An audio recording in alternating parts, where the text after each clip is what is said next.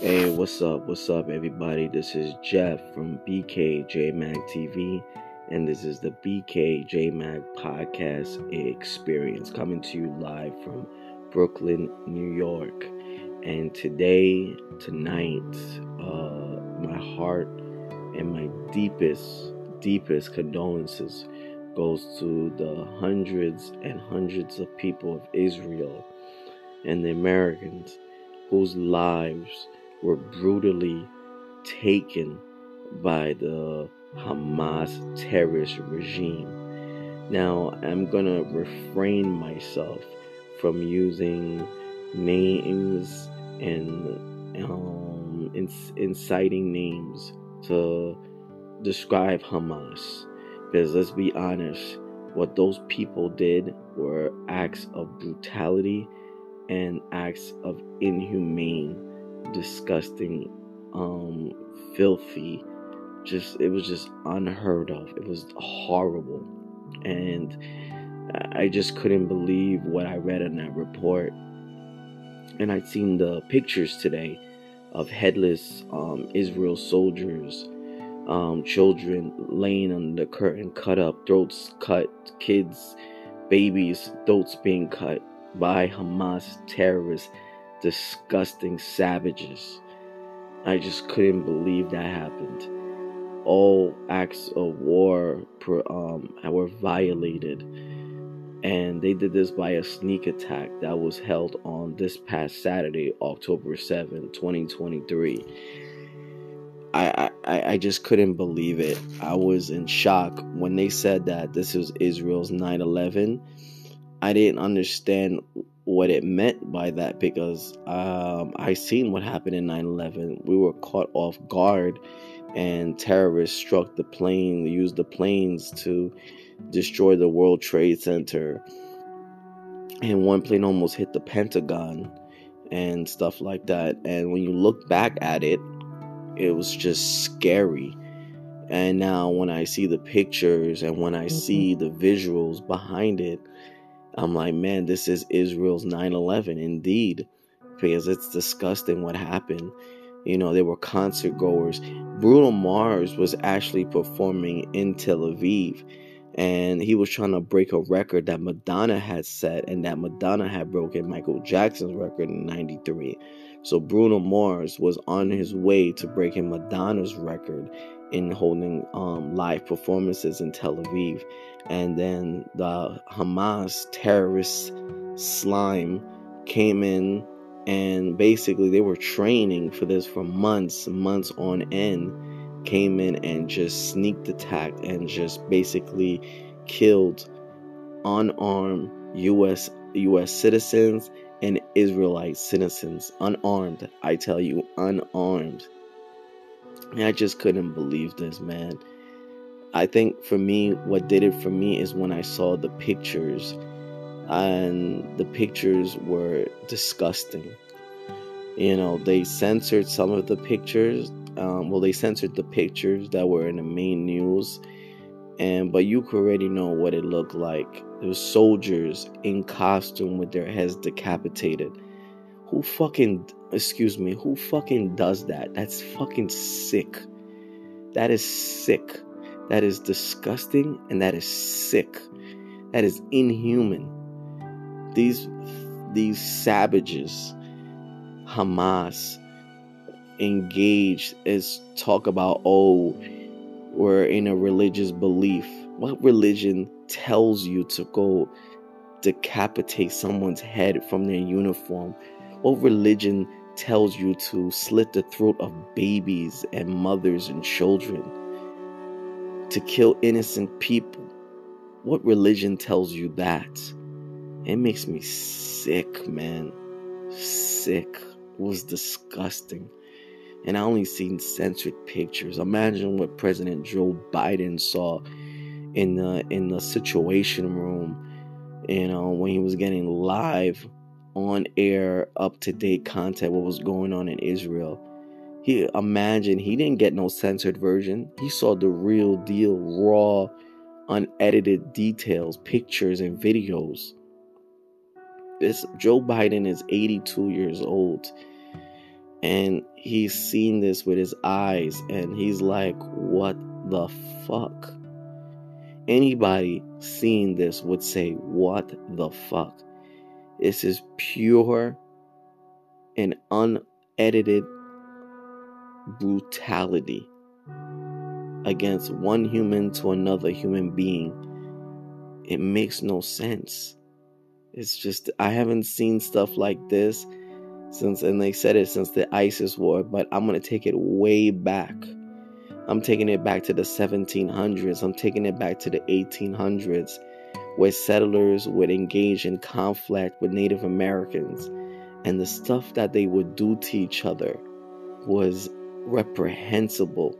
The killings, skinning heads, um, stabbings yeah, between the settlers and Native Americans were so brutal. I when they did the reenactment, I was just I was just left I was just lost for words. I was like, man, how could humans do this to do this to each other? How could they treat each other like this? How could they disrespect each other in such disgusting fashion? And now and now seeing it today live in 2023, we're no better than the people of yesterday. These people, Hamas, you know, have put in, have put in their own the citizens of Palestine in danger because they're acting in rogue. And They're not acting out in the interests of Palestine. They're acting out in their own terrorist agenda. And they're there and they're hurting the people of Palestine by engaging in this malicious, disgusting conflict with Israel they have right now they're holding American hostages and they're holding Israel hostages. And they are threatening to kill them. How eh, you know these people it's like it blows my mind that they were engaged in such activity. And they don't care. They don't care. And honestly, when I look at this, man, our world, our world has seen so much tragedy and so much hate over the last two, three hundred years. And it continues. It continues. I remember the Roman histories that I watched on Netflix, and I remember there was this general that hung out with Julius Caesar that ended up betraying Julius Caesar. Um, there was a uh, there was the uh, a gang uh, a um army that the friend of Caesar had tortured and by building crucifixes around the area using them to build crucifixes basically captured him and they knew he had a taste for gold and then in his last moments, he was trying to bribe them with gold. So, you know what they did? They held his mouth open and they poured liquid hot gold down his throat until he died. I was like, I was like, I couldn't believe what I was watching. The pure brutality and the savagery. So, you know, it's like there's a precedent in history you know, what Hamas did has been done many times over in in world history and it's disgusting. Innocent people are being killed because of ambition. For what? For what? For what? What Hamas is doing is disgusting. They're hurting Palestine. They're they're hurting Palestine's agenda. They're hurting Palestine's um, values in the world in the world stage and it's horrifying. Hamas needs to be stopped. They need to be destroyed. They need to be eradicated from this world because of their senseless, disgusting violence against human order and human decency. And I hope the United States does something because right now, our Congress is in flux right now. We don't even have a speaker right now Gatz Gaetz, whatever his name is, from Florida, forced McCarthy out of the speaker role. And now Republicans are scrambling to elect a new speaker. Without a speaker, the House can't function properly. And it's crazy. It's dysfunctional in the House of Representatives. So, right now, we are in a state of chaos in Washington, D.C.